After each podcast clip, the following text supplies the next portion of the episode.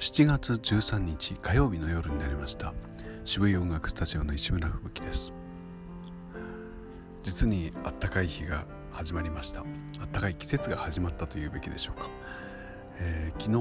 日確か、えー、っと防音室の温度が上がってしまったっていう一度上がったら下がらないっていう話をしたかと思うんですけれども、えー、今日はそうならないようにと注意をしていたんですがついつい夢中で一人で作業していたらどんどん気温が上がって30度になってしまいまして